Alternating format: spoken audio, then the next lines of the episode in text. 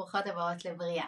הבריאה נולדה כחלק מהמסע שלי ומתוך ניסיון למצוא תשובות שמתאימות לי ולדרך שלי, תשובות שתומכות בבריאות שלי הנפשית והפיזית שהולכות יד ביד ותשובות שלא תמיד הרגשתי שאני מוצאת בדרכים הקונבנציונליות. וכחלק מהמסע הזה פגשתי את הדר נבון שהיא היום חברה מאוד טובה שלי אבל במקור גם נטורופטית, רפלקסולוגית ועובדת המון עם נשים ואנשים בדרך שלהם לבריאות מיטבית, ושאלנו את עצמנו הרבה שאלות משותפות, וכל אחת ניגשה לזה מכיוון קצת אחר, הדר בתור מטפלת, אה, ובתור אישה סקרנית עבור עצמה ועבור האנשים הקרובים אליה, אה, ואני בתור מישהי שבאמת היו לה כל מיני התמודדויות בריאותיות ופיזיות שהרגשתי שלא מקבלות מענה, והאמנתי באמת שמגיע לי להיות בריאה. ושיש תשובות אחרות שמחכות לי בחוץ ושאני פשוט צריכה למצוא את הדרך שלי. ומתוך המסע המשותף הזה שלנו והשאלות שעלו אצלי והתחושה הזו המאוד מאוד מאוד חזקה שמגיע לנו להיות בריאות ובריאים, אה, החלטנו להוציא לאור את, ה, את המחקר הזה, את בריאה. אין לנו שום כוונה לתת איזו תשובה מוחצת באיזשהו נושא בריאותי, אלא בעיקר להנגיש את האמונה ואת ההבנה שיש דרך אל עבר בריאות, גם אם אה, עוד לא מצאתם, מצאתם את הדרך המדויקת לכם, ובתקווה שזה פוגש את מי שמקשיב לנו עכשיו ונותן לו איזשהו אה, אור ו- ותקווה אם, אם היא נמצאת או נמצא עכשיו בהתמודדות כלשהי. היי אדר, איזה כיף שאת פה. היי, מכירה, איזה כיף שאנחנו שוב כאן. כן, לגמרי. עם אה, נושא חדש ומעניין. כן, ורגיש גם, אולי קצת. נכון, נכון. באמת דיברנו לא מעט בינינו וחשבנו באמת שזה נושא הפרק בעצם שאנחנו רוצות להרחיב עליו היום זה כל מה שקשור לאכילה רגשית, אה, או כמו שאני קוראת לזה, לאכול את הלב, או מה אוכל אותך. ובאמת יצא לנו לדבר בינינו, כי אני שמה לב גם מהעבודה שלי וגם מחברות, ובעצם האנשים ונשים שמקיפות אותי, שזה נושא שהוא לא מספיק מדובר, הוא כל כך נפוץ, Okay. אוקיי. ממש, כאילו הקנה מידה הוא בלתי נתפס כמה מאיתנו מתמודדות עם אה, אכילה רגשית, mm-hmm. אבל אני מרגישה ושמה לב שזה לא מספיק מדובר, זה לא מספיק מטופל, mm-hmm. ו...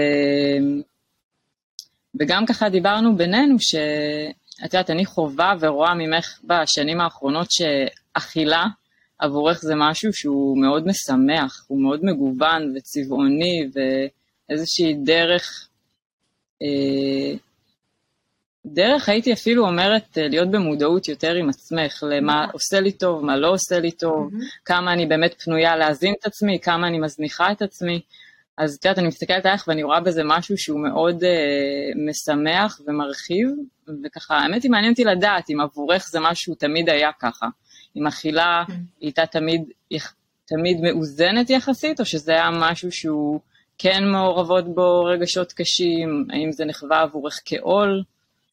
וואו, um, בדיוק חשבתי על זה, אני חושבת על זה הרבה, זה, זה פוגש אותי הרבה, כמה אני נהנית היום לבשל ולשתף את זה, וזה ביטוי, uh, דרך ביטוי של עצמי ודרך להראות אהבה לאנשים שקרובים אליי ולעצמי, כמו שאמרת, אני מזינה את עצמי בטוב, אני מאוד קשובה לגוף שלי, אני יודעת מה בריא לי, מה טעים לי, איפה שני הדברים האלו נפגשים. איך, אה, איך להתנהל ביום יום סביב הדבר הזה. אני מבשלת המון, אבל אני גם מאוד למדתי ש... איך להפוך את זה לחלק מהחיים שלי, גם באופן שבו בחרתי לבנות את החיים שלי, אבל גם עם איזושהי תפיסה של המינימליזם גם באוכל. זאת אומרת, לא, שזה לא ישתלט לי על כל ההתעסקות, מה נכנס בצלחת ותהליכים מאוד מאוד ארוכים של בישול, אלא באמת ליהנות מהיסודות ומחומרי גלם טובים כמו שהם. וזה כל כך רחוק מאיך שחוויתי אוכל רוב החיים, אה, שזה ממש... אני לפעמים שוכחת, כי זה כל כך ברור לי עכשיו, וזה כל כך טבעי לי, ו... וגם אני ואת, אנחנו כבר כבר כמה שנים טובות חברות ו- ושותפות לשיחות האלה ולדרך הזו, וזה כבר מרגיש לי כל כך טבעי, אבל אני חושבת שאמרתי את זה כבר כמה פעמים, ש- שאת בטוח שמעת אותי אומרת את זה, שכשניגשתי אלייך רציתי תשובה. על כל שאלה שהייתה לי רציתי תשובה, רציתי שאת תגידי לי מה לעשות, וזה היה רחוק מאוד ממני לעשות איזה שהם תהליכים עם עצמי, ולמצוא את הדרך שלי, כי כבר הייתי באיזשהו שובע מ- מלנסות כל מיני פתרונות, והיום זה כל כך כל כך שונה מזה, ואני מאוד מאוד נהנית מהתהליך, ולגלות ולשנות, ופעם כן זה ופעם לא זה, ו- ולא להיות באיזושהי דרך סטטית של... אוקיי, אני יודעת שזה לא עושה לי כאב בטן, אז אני אוכלת עכשיו רק את זה, או אני יודעת שזה בריא, אז אני אוכלת את זה למרות שזה ממש, אני מרגישה שזה לא מסתדר לי בגוף, אלא את התנועה הזו, וזה ממש לא איך שהרגשתי רוב החיים. אני חושבת שעד גיל די מאוחר, אה, אמצע שנות ה-20, אכלתי בעיקר אה, מרעשי רקע. שאני רזה מדי, שאני צריכה לאכול, אה, מתוך איזושהי הוכחה שאני יכולה לאכול ולהישאר רזה, מזה שהייתי מאוד ספורטיבית והייתי צריכה לאכול דברים מסוימים, מזה שרציתי להיות מגניבה אז רציתי לאכול דברים מסוימים, מכל מיני סיפורים שרובם לא היו מנגנוני רעב ושובע, או מה הרגיש לי נכון בגוף. ו... ואני חושבת שגם היום זה מאוד בולט לי כשאני אוכלת עם אנשים, שהרבה פעמים זאת גם, אני רואה את, הר... את הקולות רקע שיש להם בראש כשהם אוכלים. בין אם הם הרבה פעמים גם מדברים על זה, המון אנשים, אני חושבת שזה גם חלק ממה שאת מדברת עליו, יושבים ואוכלים ומדברים על ה... כן הייתי צריכה, לא הייתי צריכה, אני... הבטחתי לעצמי שאת זה אני לא אעשה יותר, טוב, אבל היה לי יום ממש אה, מבאס, זה רק מחר, וכל כך הרבה רעשים שהם לא מה הגוף שלנו באמת מבקש. עכשיו, אני לא יודעת, נראה לי שאנחנו צריכות אולי לעשות רגע זום אאוט ולהגיד מה זה אכילה רגשית, כי אני מניחה שיש פה כל מיני דברים שמתערבבים, אבל אני חושבת שכולנו מכירים באיזושהי רמה כזו או אחרת את התחושה של לאכול כפיצוי, או לא לאכול כ... כאיזשהו מאבק עם עצמנו, או לא לאכול דברים מסוימים כאיזשהו אה, אה, סמל לכוח רצון, או להצלחה, או ליעדים. ו... ואני מניחה שברמות כאלו ואחרות זה, זה פוגש את כולם, ומשפיע על ההנאה שלהם ועל ה... בדיוק על מה שאמרת בהתחלה, על היכולת הזאת פשוט להתענג על אוכל, ושזה יהיה מקום של מרחב והכלה, לא מתוך איזה בולמוס או הוכחה, אלא פשוט שהוא יהיה במקום שלו. דלק חיובי וטוב לשאר החיים. נכון, נכון. אז אולי באמת אה, נעשה איזשהו זום אאוט, כמו שאת אומרת, לגבי הנושא הזה של אה, אכילה רגשית ואכילה בכלל, כי אה, בפרק הקודם בעצם כן נגענו גם בנושא הזה של רעב ושובע. אה, דיברנו גם על הכלי הזה של לעיסה, mm-hmm. ככלי מאוד חשוב כדי לעבוד עם המנגנונים הטבעיים האלה של רעב ושובע. ובעצם אה, אני תופסת אכילה מאוזנת כאכילה שהיא מאוד קשורה לחיבור למנגנונים האלה. Mm-hmm. זאת אומרת, באמת רובנו, רובנו המוחלט כמעט נולדנו עם מנגנוני רעב ושובע מושלמים. זה מנגנונים שבעיקר מבוקרים על ידי המערכת העצבית, המערכת ההורמונלית שלנו, ובאמת, כאילו יש תסמונות נורא נורא נדירות לדוגמה, ש, שלא חווים תחושת שובע. וכשאנחנו לא חווים תחושת שובע זה ממש תסמונות שהן מסכנות חיים. כן. זאת אומרת, ה, זה מאוד חשוב שיהיה איזון באמת במנגנונים האלה. Mm-hmm. עכשיו, כמו שאמרתי, רובנו המוחלט נולד עם מנגנונים מושלמים. אה, מה שקורה באכילה רגשית בעצם זה איזשהו ניתוק מהמנגנונים הטבעיים האלה.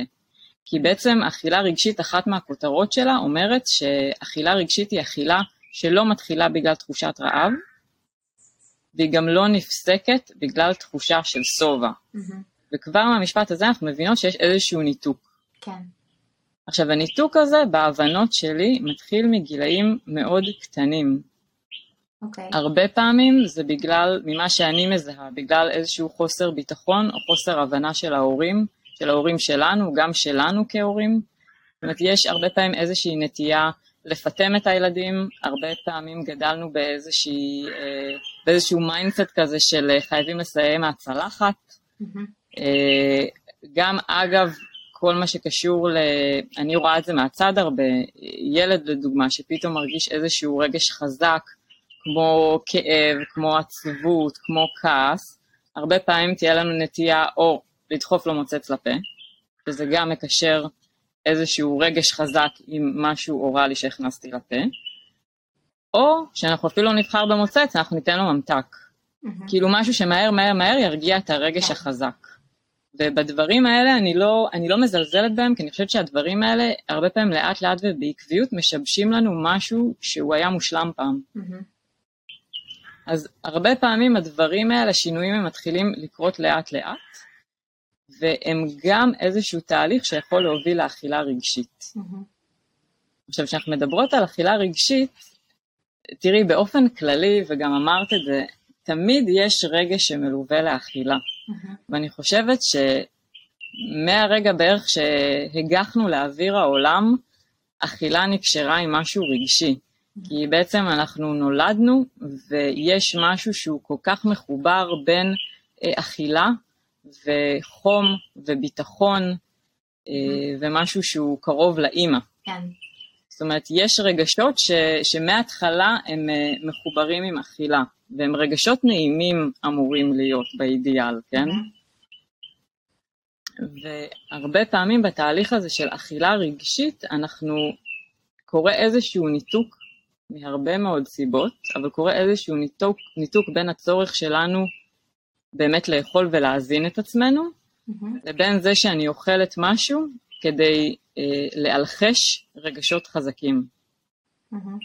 זאת אומרת, האכילה בכלל לא באה לשרת אותי ברמה. המאוזנת של להזין את עצמי, אלא אני באה אה, באמת לעמעם רגשות חזקים שאני חווה, ואני לא רוצה להרגיש אותם. Mm-hmm. זה יכול להיות גם כדי לחגוג רגשות חיוביים שאני חווה? אני חושבת שכן. Mm-hmm. ו, ובגלל זה גם חשוב לדייק את זה, כי אכילה רגשית, כמו שאמרתי, כולנו חוות אותה. Mm-hmm. והרבה פעמים יש בזה משהו שהוא חיובי, כי אני עכשיו בחתונה של חברה מאוד טובה שלי, וזה כאילו גם חלק מהכיף לבוא וליהנות מהאוכל. אה, או כי אני עכשיו יושבת עם חברים והכנת משהו מאוד טעים, אני לא ממש רעבה, כן? אבל הכנת משהו ממש טעים וטרחת והענקת לי ואני רוצה ליהנות מזה גם. כן. זאת אומרת, לא תמיד אני אוכלת כי אני רעבה, ולא תמיד אני יוצרת כי אני שבעה, אבל אם זה מחובר לרגשות חיוביים, זה משהו שהוא לא פוגע בנו.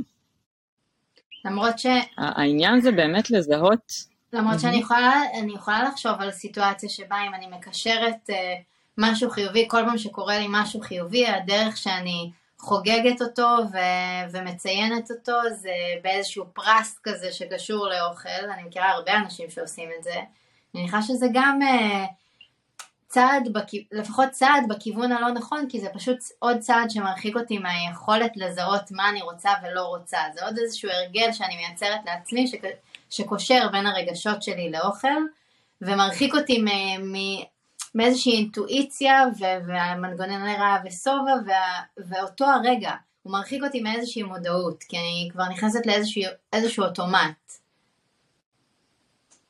נכון, נכון. זה גם לעשות איזשהו שימוש שהוא לא מאוזן באכילה. Mm-hmm. זאת אומרת, אם הצלחתי, אם הגעתי לאיזשהו הישג פנימי או חיצוני, אם יש משהו שהוא ככה ממלא או משמח אותי, באידיאל לא הייתי רוצה שאכילה יהיה הדבר שאני פונה אליו כדי לחגוג את זה. זה בסדר אם זה נעשה לפעמים, זה בסדר אם זה מבוקר, אבל אם זה משהו שמנהל אותי, אז יש פה משהו שלא עובד טוב, יש פה משהו שהוא חורק. אבל זה נכון שהאכילה הרגשית פר אקסלנס היא בדרך כלל קשורה לרגשות אה, חזקים שהם שליליים. אוקיי. Okay. זאת אומרת, חזרתי מיום עבודה, אני לא בטוב, אה, אני לא אוהבת את הבוס שלי, אני לא מרוצה מאיפה שאני נמצאת, אה, זה מחזיר אותי, אה, אני אקצין אפילו לאיזושהי טראומה שעברתי פעם, אני אפתח את המקרר ואני אפנה לשם. Mm-hmm. ואני חושבת הנזק הכי משמעותי של הדבר זה שאני כאילו חושבת שאני פותרת את זה בזה. הרגשתי רגש חזק ושלילי, פתחתי את המקרר, עכשיו מה קורה? בעצם אני פותחת את המקרר, אני בדרך כלל לוקחת מזון שהוא די ספציפי, זה או איזושהי פחמימה טהורה או משהו מאוד שומני. Mm-hmm. אז אני אוכל את זה, ובאמת פיזיולוגית זה ייתן לי אה, איזושהי הקלה רגעית במוח. Mm-hmm. זה ינחם אותי באיזושהי רמה, באמת ברמה הפיזיולוגית, כן. אבל זה נורא נורא זמני.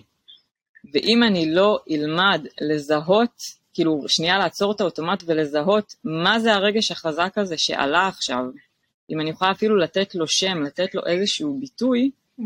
אני שוב פעם, זה שוב פעם מזין את המעגל הזה של הניתוק שלי מעצמי. Mm-hmm. ובעצם אני חושבת כל מה שאנחנו מכוונות אליו זה חיבור, זה לא ניתוק. ואיפה שקורה ניתוק, זה משהו שהוא יכול מאוד לפגום לי באיכות חיים. Mm-hmm. ואני רואה את זה מלא. אגב, אני רואה נגיד מטופלות שמגיעות אליי לקליניקה. הרבה פעמים, לדוגמה, הן רוצות אה, לאזן את המשקל שלהן ולעבור לאכילה בריאה יותר. הרבה מהן, באמת, הרוב המוחלט, יש להן את הידע, הם כבר היו שם מלא פעמים, עם מלא מטפלות, עם הרבה קורסים, עם הרבה ידע שהם צברו, ידע יש, אבל אם הם לא אה, ייגשו למקום הזה של האכילה הרגשית, כן. זה פשוט לא יעבוד. אני רוצה רגע, אני חושבת שבכלל, דיברת על החיבור והניתוק הזה, החיבור והניתוק גם עם מנגנוני רעב ושובע, אני חושבת שהוא גם, כמו שאמרת, אנחנו עושים אותו הרבה קודם, בילדות, אה, שגם, אני מניחה שזו שאלה מאוד מורכבת, אני לא, לא אימא בעצמי, אני לא הורה בעצמי, אבל אני רואה סביבי כל הזמן, ואני גם זוכרת את ההתמודדויות של אימא שלי איתנו,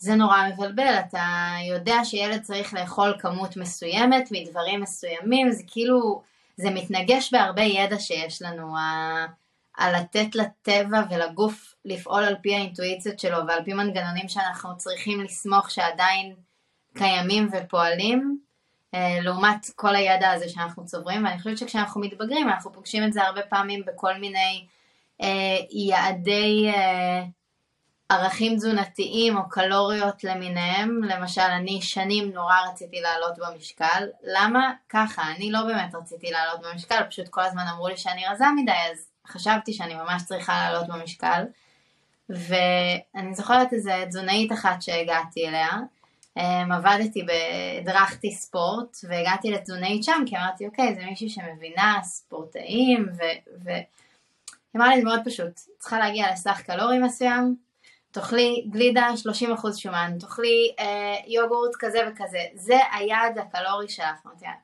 אוקיי אני כאילו אני לא יודעת מה זה אומר כי אני לא יודעת כמה קלוריות אני אוכלת היום כי אף פעם לא מדדתי אבל זה נשמע לי המון אוכל, זה נשמע לי יותר ממה שטבעי לי לאכול, כאילו אני היום מסיימת לאכול ואני שבעה, אני קצת מתקשה לראות איך אני מוסיפה, וגם את כל הדברים האלה שהם כאילו, לא יודעת, אצלי בבית לא היה אותם, היינו אוכלים יחסית בריא, בעיקר ירקות ופירות, דגנים, קטניות, כאילו זה לא, לא היה בסיסטם שלי כארוחה לאכול אה, חבית גלידה כי זה משמין.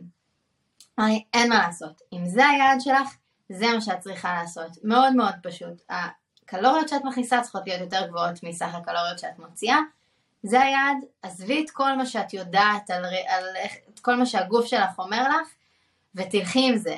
עכשיו נכון שזה מאוד קיצוני, אבל אני רואה סביבי המון נשים ואנשים, גם גברים, שגם אם זה לא משהו כזה מובהק, זה משהו. זה הכמות חלבון, או יש כל מיני דיאטות או החלטות תזונה מבוססות אה, חלוקה של מקרונוטריאנט בין אה, פחמימות לחלבונים, בין שומן ל... יש איזשהו אה, הגדרה כזו מעל מה שהם אוכלים שהיא הרבה יותר חזקה מהרעב ושובע. ואני חושבת שזה קצת מכניס אותנו, כאילו זה, זה עושה את הניתוק הזה שדיברת עליו, זה מרחיק אותנו מהחיבור ומהמודעות והנוכחות באותו רגע של מה בעצם הגוף שלי מבקש ורוצה ו, ובכלל צריך והוא יודע, אה, גם אם אני מבלבלת אותו המון זמן עם אה, מידע אחר.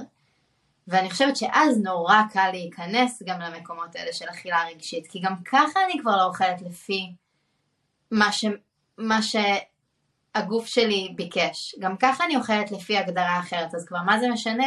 כבר אני מעדיפה את ההגדרה שלי. היה לי יום מבאס, שוקולד משמח אותי. Mm-hmm. מעדיפה את זה על זה שאני רוצה להשמין ומישהו אמר לי שאני צריכה ככה וככה וככה. אני חושבת שכל ה... כל הסיפורים האלה, כל הדברים האלה שאנחנו מכניסים לאכילה, שבסדר, זה מאוד טבעי שאנחנו מכניסים את זה לאכילה, כל אחד מאיתנו עם הרצונות שלו ועם הסיפורים שלו ועם הדרך שלו בחיים, אמ, ולכולנו יש איזשהו מסע לעבור בתוך הדבר הזה. אבל גם כל הדברים האלה הרבה פעמים מוציאים אותנו מה, מהחיבור הזה וכאילו מנגישים את האכילה הרגשית. ממש, ממש, אני באמת מזהה את זה שאנחנו במציאות שמאוד קל להגיע לשם בגלל המסרים שאנחנו מקבלים, בגלל המידע שאנחנו מקבלים, כאילו זה באמת, גם להתייחס למזון כחלבונים פחמימות שומנים, זה כאילו גם משהו שמרחיק אותנו באמת מהמזון, ממה שזה. כי, כי מה, תגידי על זה עוד איזה מילה, אנחנו... כי אני חושבת שזה מדבר להרבה אנשים דווקא החלוקה הזו. אני לא, לא מסתכלת על מזון ככה, כי, כי אני חושבת שמזון זה משהו שהוא אחר, זה משהו שהוא הרבה יותר שלם מזה. זה... זה... קודם כל, ברמה הטכנית הוא הרבה יותר מורכב משלושת אלה, mm-hmm. כן? אני לא יכולה להסתכל רק על פחמימה כפחמימה, כי יש בה הרבה יותר מזה, כן? יש בה גם, אם אני כבר גולשת לשיח הזה, יש שם סיבים תזונתיים, ויש שם נוגדי חמצון, ויש שם הרבה דברים שעוזרים לי, אבל מעבר לזה, אוכל, אנחנו אמורים להימשך אליו, אנחנו רוצים אה, שהוא יזין אותנו, אני לא רוצה לעבוד לפי טבלאות, כי זה לא, זה לא משהו שהוא באמת קיים. זה משאיר אותי באיזשהו ניתוק שהוא יותר קוגניטיבי, mm-hmm. ואפילו ריאלי כזה, לבין, רגע, אני רעבה, אני אוכל את זה, זה אני מרגישה טוב אחר כך. Mm-hmm. זה נותן לי אנרגיה, אני לא מרגישה תשושה אחרי שאכלתי זה. אני יכולה לאכול כאילו by the book ולא להרגיש טוב. כן, אני יודעת, עשיתי את זה שנים. וזה, וזה קורה מלא. כן. כן. אז אני אומרת, הגישה לאוכל היא אחרת, וכמו שאמרנו, כאילו גם בפרק הראשון, אני רוצה להסתכל על אוכל כמשהו הרבה יותר גולמי, אני רוצה משהו שהוא לא מעובד. אה, אז אני אומרת, ככה אני מסתכלת על המזון שלי, וכמו ש, שאמרת גם בהתחלה, לא משהו שהוא נורא נורא מורכב להכנה, זה צריך להיות מאוד מאוד פשוט. כאילו, זה אפילו ברמה של אה, לחתוך, כאילו, רק לחתוך משהו. כן. לא צריך לפעמים יותר מזה. אז uh, אני אישית פחות, אני אישית וגם כמטפלת, אני לא מתחברת ל... אני לא מתחברת לשיח הזה, אני לא מדברת ככה עם מטופלות שלי בכלל. Mm-hmm. אני חושבת שהמשקפיים של, אה, של איך להסתכל על המזון שלנו צריכות להיות אחרות לגמרי. Mm-hmm.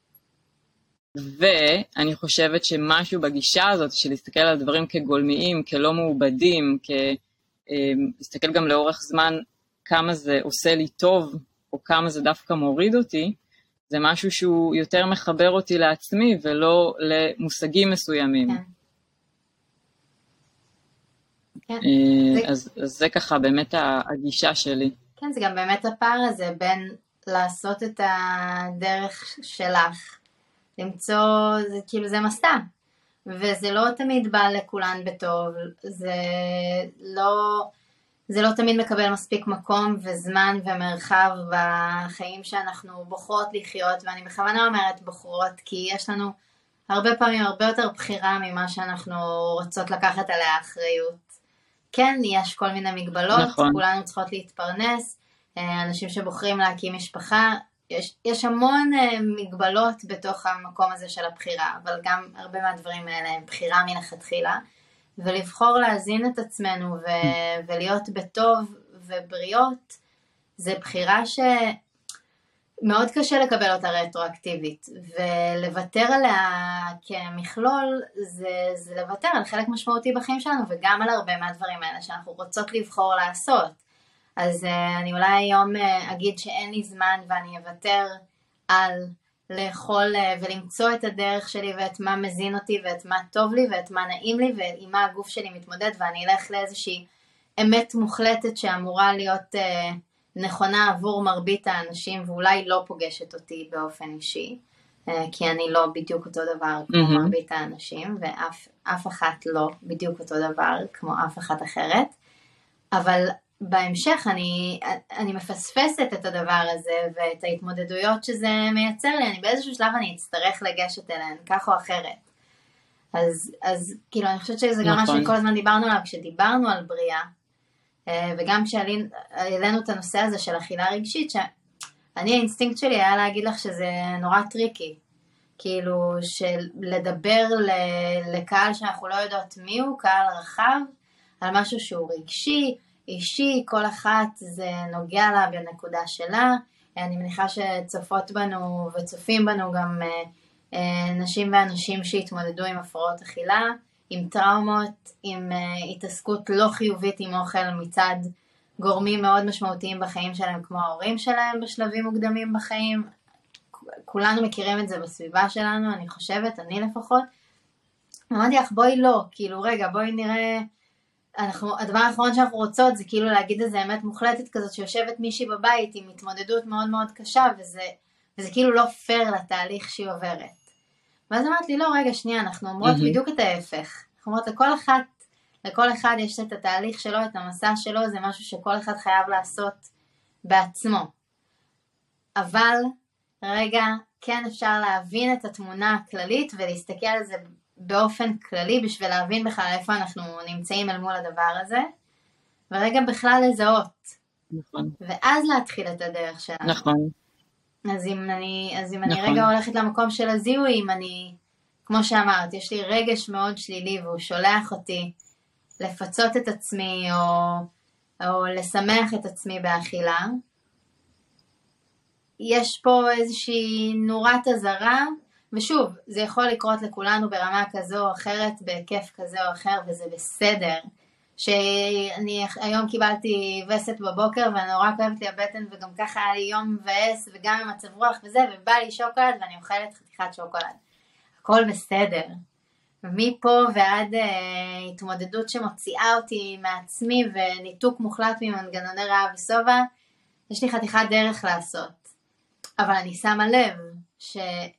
היה לי רגש ושאני פותרת אותו ככה ואני שמה אותו בצד ואני לא מתעלמת ממנו, אני בוחרת לגשת אליו אולי קצת יותר מאוחר או עם איזה שהם כלים אחרים או עם אשת מקצוע או עם חברה, משפחה, מישהו, אבל אני לא מנתקת לגמרי בין התחושה הזאת לבין איזשהו מוצץ, אה, מוצץ כזה שהנה, מצאתי את הפתרון, אחרי שוקולד אני מרגישה הרבה יותר טוב, הכל בסדר. נכון, נכון, נכון, ובהקשר למה שאמרת, על הבחירה שלנו לדבר על זה, לי באמת זה היה מאוד חשוב, כי אני מאמינה שגם את רואה כמה זה רווח סביבך, כן. ואני רואה גם הרבה עם מטופלות שלי, כמה זה מקום שהוא לכאורה עבורן אין בו בחירה. אה, שוב נפלתי לאכילה רגשית. טוב, זה כי אני סובלת מאכילה רגשית. יש איזשהו משהו נורא סטטי בתפיסה הזאת, ואני חלילה לא מזלזלת בזה, זה כל כך אה, מובן, ואין ספק שהחיים מביאים אותנו הרבה פעמים לדברים האלה, כן. ובגלל זה זה גם כל כך רווח. אבל אני אומרת, אם אני במקום הזה שאני מזהה שאני נמצאת הרבה, הרבה פעמים באכילה רגשית, וזה משהו שזה מנהל לי את החיים, ואגב, למה אני אומרת שזה מאוד חשוב לבחירה? כי הרבה פעמים אכילה רגשית היא ממש יכולה לקבוע לי אם אני חיה את החיים שלי מתוך uh, הגשמה ומתוך שמחה, לבין אם אני חיה את החיים שלי מתוך uh, רגשות אשמה, הלקאה, uh, זאת אומרת, זה באמת הרבה יותר מורכב מאם אכלתי את זה או לא. Mm-hmm. זה משהו שבאמת יכול להשפיע לנו על כל איכות החיים שלנו. Mm-hmm. ובגלל זה נורא נורא חשוב לדבר על זה כדי שזה לא יישאר כמו שזה, ככה זה, mm-hmm. ככה אני. אז זה לא ככה. יש הרבה דברים שאפשר לעשות, וזה לא ככה זה, ומהניסיון שלי ומההבנות שלי, דווקא לגלות את המסרים שיש בעבודה הזאת של מודעות על אכילה רגשית, זו מתנה מאוד גדולה עבורנו. Mm-hmm. כי כל דבר שהדחקנו, כל דבר שלא רצינו להתמודד איתו, קטן כגדול, אם זה יישאר ככה במחשכים, זה תוסס, זה תופס גודל. כן. אנחנו חושבים שאנחנו משאירים אותו קטן ובמחשכים, אבל זה תופס גודל וזה מאוד מאוד משפיע, זה צובע לנו באמת את כל חוויית החיים. ובגלל זה נורא חשוב לי לאוורר את השיח הזה, Mm-hmm. ולא לזלזל בזה כאילו זה בקטנה. אז אני, אז עליתי חמישה קילו, והדבר היחיד שזה, שאכילה רגשית פוגעת לי בו זה כי אני לא שלמה עם המשקל שלי. לא, זה, יש פה איזשהו מצב שבמקום שאני אנהל את החיים שלי ואת הרגשות שלי, אני מנוהלת על, על ידיהם בעצם. וזו תחושה נוראית, שזה קורה בעקביות. אני חושבת שגם שם... ובאינטנסיביות, ובגלל שאת ה... כן. רק אני אגיד, בגלל שאת הנושא הזה של אכילה, בשונה מדברים אחרים, בגלל שאת הנושא הזה של אכילה אנחנו פוגשות כל יום, כמה פעמים ביום, מישהי שבאמת סובלת מאכילה רגשית, זה מתיש, זה נורא נורא אינטנסיבי. Mm-hmm. וזה מקום שצריך לאוורר אותו ולהסתכל עליו, וגם להבין שיש המון מה לעשות, ולא רק שיש המון מה לעשות, זה גם יכול להיות איזשהו מפתח לשינוי מאוד עמוק בחיים שלי, שינוי חיובי מאוד עמוק. אני חושבת שזה מה שגם מה שרציתי להגיד, שאת אומרת, אוקיי, אני יכולה להסתכל על זה שאם אני אוכלת אה, עוגה כל פעם שאני עצובה, אז uh, אני עולה קצת במשקל, ואז אני קצת מתבאסת על זה, ובזה מתחיל ונגמר כל הסיפור שלי עם הדבר הזה. אבל בסוף, זה אם אני מדברת על uh, פעם ב- שזה קורה, וכמו שאמרנו, זה טבעי שיהיה איזושהי קורלציה בין רגשות לאוכל, זה משהו שאנחנו נולדים אליו. Um, אבל, נכון. אבל באמת אנחנו פוגשים אכילה כל הזמן, זה משהו שהוא כל הזמן במרחב שלנו, אירועים חברתיים קשורים באכילה, אה, היומיום שלנו קשור באכילה, הבריאות שלנו קשורה באכילה, כל כך הרבה דברים נשענים על הנושא הזה, וכשאני באופן עקבי עושה את זה, אני חושבת שגם באופן עקבי אני כאילו מתנגשת עם עצמי בכל המקומות האלה. אם אני בן אדם, ש... אני אישה שרוצה להיות בריאה, ורוצה שיהיה לי נוח בחברה, ורוצה שהחיים שלי יהיו קלים וזורמים וחיוביים וטובים, ואני חושבת שרוב האנשים מאחלים את זה לעצמם. וכל פעם שאני פוגשת אוכל, יש לי איזושהי התנגשות איתו, ואז אחרי זה אני גם אה, זוכרת להגיד לעצמי איזה כמה מילים מורידות ו... אה, ולהעניש את עצמי על ההתנגשות הזאת שהייתה לי איתו, כי אני יודעת שזה לא האופן האופטימלי, אבל זה מה שאני יודעת לעשות היום, וככה זה, ושם אני נמצאת אז ברור שאני נמצאת באיזשהו סחרור שכמו שאת אומרת, זה, זה יכול להיות ההבדל באיך שכל החיים שלי נראים. כי אני כבר צובעת את כל הדבר הזה בזה. זה לא רק החצי דקה שבה זה קרה, זה, זה כבר כל הסיפור הוא כזה. וכל פעם שאני ניגשת לאוכל, וכל פעם שאני ניגשת לאירוע חברתי, ואני אפגוש את זה, כי זה שם, וזה קיים בכל, ה... בכל הרבדים. נכון. אוקיי, אז, אז נכון. מה אני נכון. עושה? מה, איך... אה, אז קודם כל באמת אנחנו מתחילות בלזהות את זה, כי כמו שאמרנו, לא כל אחת שפוגשת את זה מדי פעם, ביום קשה, בווסת וכולי, זה אכילה רגשית, כי זה גם טבעי לפגוש אכילה רגשית מדי פעם. העניין זה באמת. האינטנסיביות של זה וכמה אני פוגשת את זה. אני חושבת שקודם כל צריך לזהות את זה. יש גם, לדוגמה, שאלות שאני יכולה לשאול את עצמי כדי להבין אם יש לי נטייה לאכילה רגשית. אה, אני יכולה לשאול את עצמי על הקשר שלי עם אוכל, לדוגמה. האם אני נוטה אה, לאכול מכל הבא ליד, בדרך כלל פחמימות ושומנים, אחרי שנגיד אה, אני מרגישה, אה, אחרי שחזרתי מיום קשה, לדוגמה, או אם מישהו העליב אותי, או אם אני כועסת. זאת אומרת, לבדוק אם אני אוכלת, כשאני אוכלת משהו שאני מרגישה שאני לא בשליטה עליו, כשזה קשור לאיזה שהם רגשות חזקים שאני חווה. Mm-hmm. Uh, הרבה פעמים, אגב, בנושא של הזיהוי, uh, דיברנו על זה גם פעם, שנגיד רעב זה משהו שהוא מתפתח בהדרגה. אנחנו לא רעבות, ב... זה לא מ-0 ל-100 רעב. אז כן. באמת, אם אני קולטת שאני אוכלת, במ... הרבה פעמים אכילה רגשית, אפשר לקרוא לה גם אכילה אימפולסיבית. אז mm-hmm. כשזה משהו נורא נורא אימפולסיבי, כנראה שזה גם אכילה רגשית, כי רעב בעצם הוא תהליך. Mm-hmm. אם אני שבעתי, אני מרגישה את המלאות הזאת, ואני ממשיכה לאכול, כל כך הרבה מאיתנו עושות את זה, ואיזה הרגשה מחורבנת זה אחר כך, כאילו, כאילו למה גמרתי את כל הגביע גלידה הזה? למה אכלתי את כל העוגה? זאת אומרת, לא עצרתי כשכבר הרגשתי שובע, זה גם דוגמה לזה. אם אני מתביישת בגוף שלי ובמראה שלי בגלל דברים שקשורים לאוכל, אם אני נוטה לאכול לבד או מתביישת לאכול מול אנשים, אם אני באיזשהו מעגל של דיאטות קיצוניות.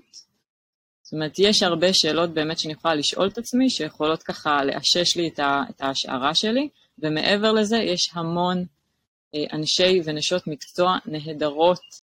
אוקיי, okay, אז את אומרת שיש המון נשות מקצוע שאני יכולה לפנות אליהן, ואני חושבת שזה נהדר וחשוב להגיד שזה משהו שהוא מורכב, ואנחנו צריכות ויכולות להיעזר בו גם במשפחה וחברים וסביבה תומכת ובן זוג, בת זוג.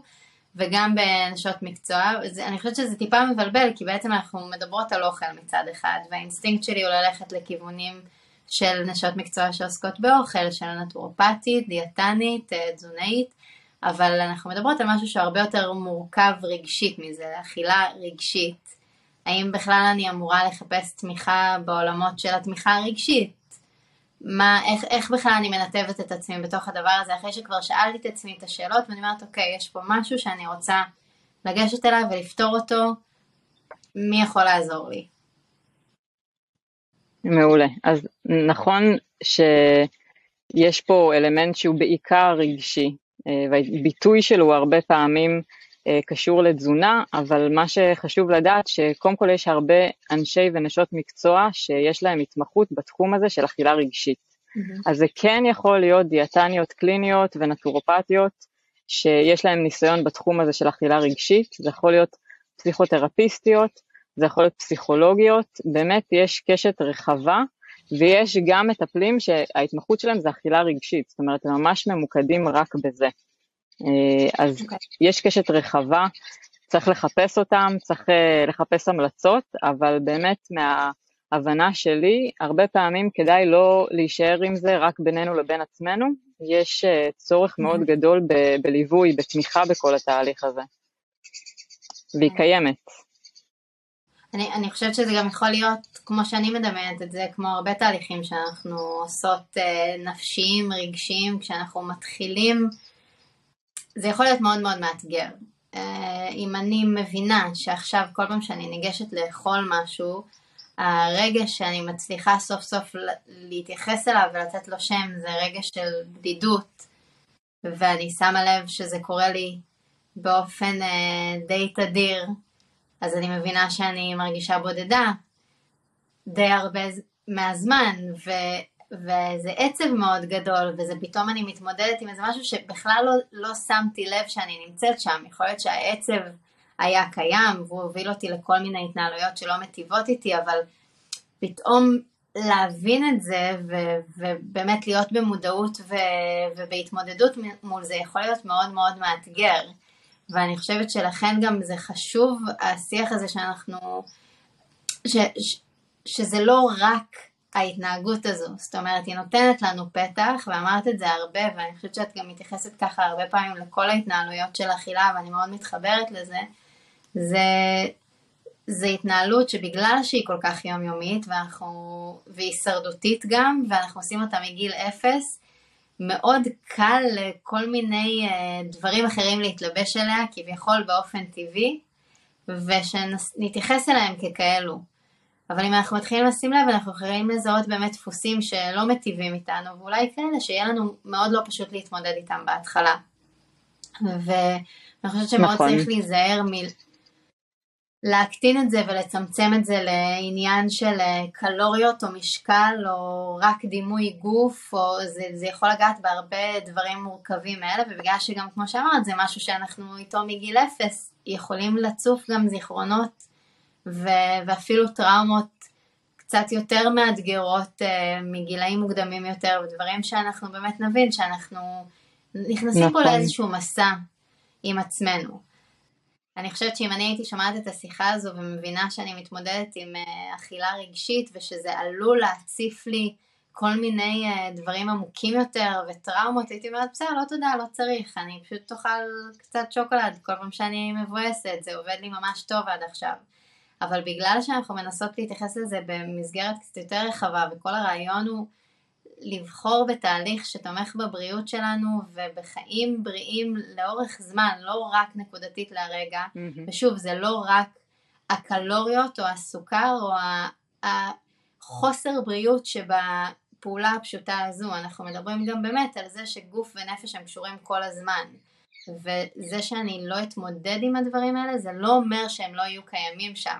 נכון. ומה שאני לא אוציא החוצה, יאכל אותי מבפנים. הביטוי הזה לא קיים סתם, אנחנו כבר יודעים שכל המחלות, אה, רוב המחלות המאוד קשות של העולם המערבי ושל הימים האלו, קשורות גם בלחץ וגם בהתמודדויות נפשיות. אה, וקשורות לאתגרים שאנחנו לא מציפים על פני השטח ולא לא רוצים לגשת אליהם. ששוב, זה, זה מאוד טבעי, כולנו חיים באיזשהו עומס שלא משאיר לזה מקום וזמן, והרבה פעמים גם משאבים כלכליים זה, זה איזשהו מעצור מלגשת לטיפול ולפנות לזה את הזמן, אבל זה, זו כאילו דרישת סף לבריאות, להבין שהדברים האלה הולכים ביחד, ושלא יעזור כלום, אנחנו חייבים לפנות לזה זמן ומרחב בשביל להתמודד עם זה, כי בטווח הארוך ובמכלול של הדברים שקורים בחיים שלנו זה גדול יותר מאיך שזה בא לידי ביטוי כרגע. נכון, נכון, ואני מוצאת שזאת אמירה ממש ממש חשובה, ומי כמוך גם אה, חוותה את זה על עצמה. אני מוצאת שדווקא הדברים שיכולים הכי לאתגר אותנו ויכולים להיות התמודדות עם אה, חושך מאוד גדול שיש בתוך, בתוכנו או עם כאב, זה הדברים שהכי מצמיחים אותנו וזה לא קלישאה, כאילו מי שבאמת התנסה או התנסתה בזה יודעות את זה, שדווקא להסתכל בלבן של העיניים של הדברים האלה זה משהו שהוא מאוד קשה לאישיות שלנו להביא את עצמנו למקום הזה, אבל כבר כשאנחנו מגייסות את עצמנו לזה, יש שם את ה, באמת את המתנות הכי גדולות, וזה באמת לצאת מהאוטומט הזה של להישאר באזור הנוחות המאוד לא נוח הזה, ולבחור בשינוי. Mm-hmm. וכמו שאמרנו, ספציפית מאוד היה לנו חשוב להציף את השיח הזה על אכילה רגשית, כי היא באמת רק תחפושת למשהו שהוא עמוק יותר. ואני חושבת שעצם הבחירה אה, לעצור רגע ולבדוק מה עולה בי, זה, זה שוב, זה אותה תנועה של להתחבר לעצמי ולא להתנתק. אנחנו נוטים כל הזמן להתנתק, להתנתק מהמקורות שלנו, להתנתק מעצמנו, אה, להתנתק מהגוף שלנו, להתנתק מהרגשות שלנו. אני חושבת שעצם הבחירה בחיבור היא יכולה לעשות רק טוב. הרק טוב הזה הוא לאו, לאו דווקא רק נעים או קל, אבל זה משהו ששווה כן. לעשות את המאמץ בשבילו, לגמרי. ואני כן רוצה ככה לתת עוד איזושהי דוגמה לתהליך שעובדים איתו הרבה בכל מה שקשור אה, לאכילה רגשית. כי הרבה מאוד שיטות מדברות על הטכניקה הזאת שבאמת קשורה, וזה איזושהי כותרת של תהליכי מודעות באופן כללי, וחיבור לעצמנו, והיא מדברת בגדול על המקום הזה של לעצור, לחשוב ולבחור. Mm-hmm. זאת אומרת, אם אני עכשיו מרגישה את האכילה האימפולסיבית הזאת, את האוטומט הזה שאני פותחת את המקרר או באה לפתוח שקית של איזה צ'יפס או משהו שאני רגילה לעשות את זה באוטומט, אז הרבה שיטות מדברות על המקום הזה של רגע לעצור, רגע לעצור את ההרגל האוטומטי הזה שאני מורגלת בו. לעצור ולהתבונן, ובעצם להתבונן במה אני באמת מרגישה עכשיו. ואם אני אעצור ואני אתבונן בזה, אני אוכל לזהות את הרגשות שעולים בי. וזה בעצם רגשות שהם אלה שמהווים הרבה פעמים את הטריגר לאכילה הרגשית. אז יכול להיות שאני אעצור ואני באמת אצליח לראות שאני מרגישה בדידות, שאני מאוד כועסת, שאני מאוד עצבנית, אולי אני חווה עלבון מאוד גדול, אבל אני סוף סוף אתחיל לזהות את זה, וברגע שאני מזהה, יש לי מה לעבוד, אני יכולה לאחוז בזה, ובאמת להתחיל לפרום את הדבר הזה. אז אחרי שבאמת עצרתי והצלחתי באמת להתבונן איזה רגשות עולים בי עכשיו, אני הייתי רוצה לחשוב איזה אפשרויות עומדות בפניי. זה בעצם הצעד הבא. איזה אפשרויות עומדות בפניי? יכול להיות שאני יכולה להכניס פה איזשהו מאמץ ולבחור לאכול משהו אחר? יכול להיות שאני בכלל צריכה לבכות? יכול להיות שאני בכלל צריכה להתקשר לחברה טובה ושנייה להתאוורר. יכול להיות שאני צריכה לקחת את הרגליים שלי ורגע לעשות סיבוב מחוץ לבית, זאת אומרת, יש, תמיד יש אפשרויות. ואנחנו יכולות לבחור בהם אם אנחנו נכניס את ההכרה ואת המודעות למה שקורה עכשיו. עכשיו, משהו שחשוב להגיד זה שגם אם אנחנו בסיטואציה שעצרנו והתבוננו וזיהינו, ובכל זאת פתחנו את השקית צ'יפס הזאת, או בכל זאת סיימנו את החצי חבילת שוקולד או את, הגלידה הזאת. אם כבר עצרנו וזיהינו, אנחנו ברוב הדרך אפילו לריפוי כבר. זאת אומרת, אנחנו צריכות להכניס הרבה חמלה ורקות לעצמנו בכל התהליך הזה, שזה בדיוק הפוך ממה שאכילה רגשית עושה. היא דווקא מכניסה את רגשות אשמה, את ההלקאה, את הביקורתיות. אז אני אומרת, ובאמת אני אומרת, זאת אומרת, mm-hmm. אם הגענו למצב שעצרנו וזיהינו, אנחנו כבר במצב הרבה יותר טוב, גם אם משהו ברמה הטכנית של האכילה לא השתנה.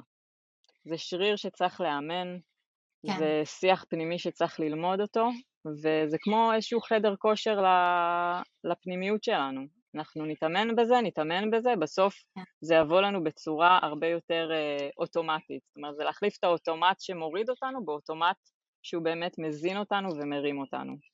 ועוד משהו שאני מאוד ממליצה לשלב אותו באופן כללי לחיים שלנו, ובטח בהתמודדות עם אכילה רגשית, זה כל מה שקשור למיינדפולנס ומדיטציה. וזה שוב, כל הכלים האלה שמאפשרים לי לחזור רגע לרגע הנוכחי, להתחבר לעצמי ולמה שעולה מתוכי, שזה בדיוק הפוך, כמו שאמרנו, מה, מהנטייה להתנתק, לברוח, לא לרצות להתמודד. אז זה מסר שמאוד חשוב לי להעביר. כן, דיברנו על זה. מהניסיון שלי גם, מהניסיון של, של האנשים ונשים סביבי, דווקא המקום הזה, החשוך, שאנחנו לא רוצות לגעת בו, שאנחנו רגילות להגיד, ככה אני, אני סובלת מאכילה רגשית, עוד פעם נפלתי לאכילה רגשית, דווקא המקומות האלה מחזיקים בתוכם את המתנות הכי גדולות. וצריך להתנסות בזה כדי לגלות את זה. כן. אני חושבת שגם הככה זה, אנחנו הרבה פעמים אומרים אותו גם על הדרכי התמודדות שלנו, וזה בסך הכל מקומות שעוד לא ייצרנו בהם דרכים חדשות ושעוד לא פיתחנו כלים אחרים, לא כולנו גדלנו ב...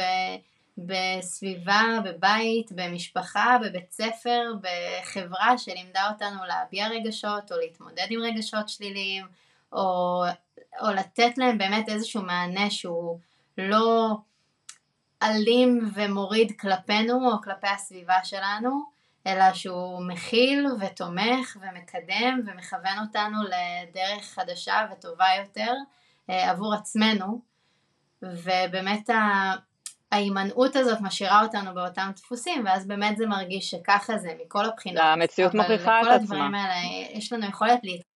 נכון, המציאות מוכיחה את עצמה ככה, כן. זה אני לא משנה. ויש לנו יכולת להתרחב ולהתפתח אם, אם רק אנחנו עושים לזה מקום, וגם דיברנו על זה בפרק של האיך, שבאמת אם אנחנו אוכלים באיזשהו חוסר מודעות וכל הזמן יש לנו מסך מול העיניים, או אכילה זה משהו מאוד חברתי ואנחנו כל הזמן באיזושהי שיחה ואנחנו בכלל לא שמים לב מה נכנס, איך אנחנו מרגישים, אנחנו שבעים, אנחנו שבעות, אנחנו רעבות, אנחנו נמנעות מאיזשהו אוכל כי אולי יסתכלו עליי, אנחנו בוחרות דווקא אוכל מסוים כי אני רוצה שיקשרו אותי אליו.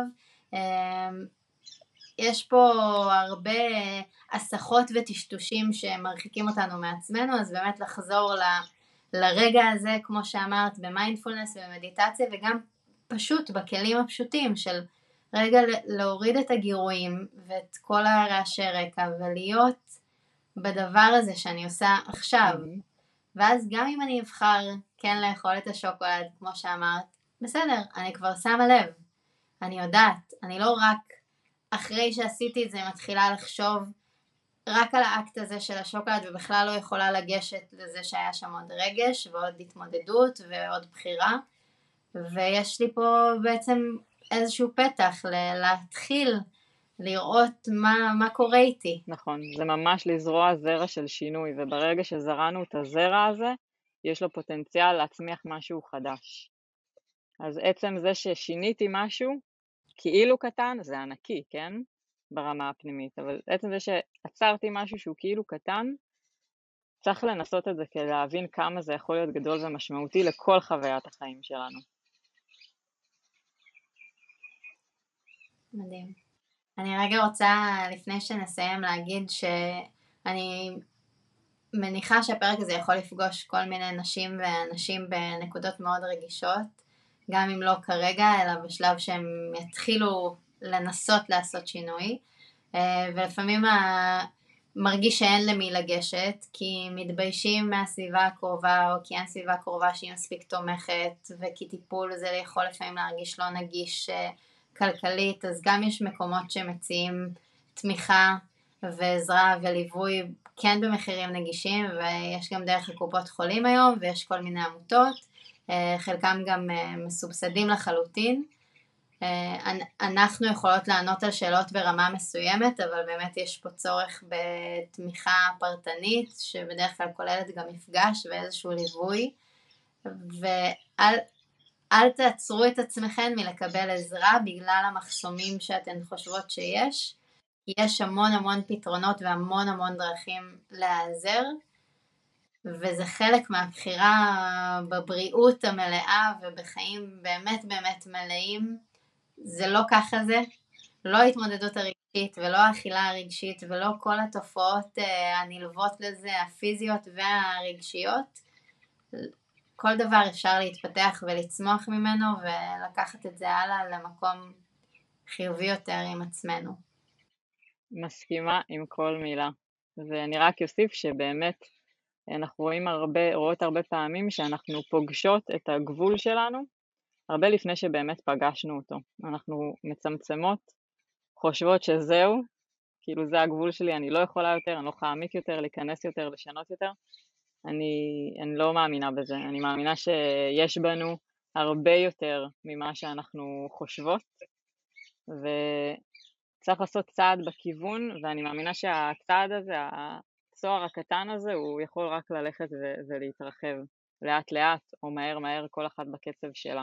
אבל יש המון מה לעשות. בטח, אנחנו אינסופיות. זה נכון, צריך להיזכר בזה. לגמרי. אדר, תודה רבה רבה תודה. על השיחה הכל כך חשובה הזו. ובינתיים אני אאחל לכולן בריאות שלמה ומלאה, ואני מחכה להיפגש איתך כאן שוב בקרוב. גם אני, אמן.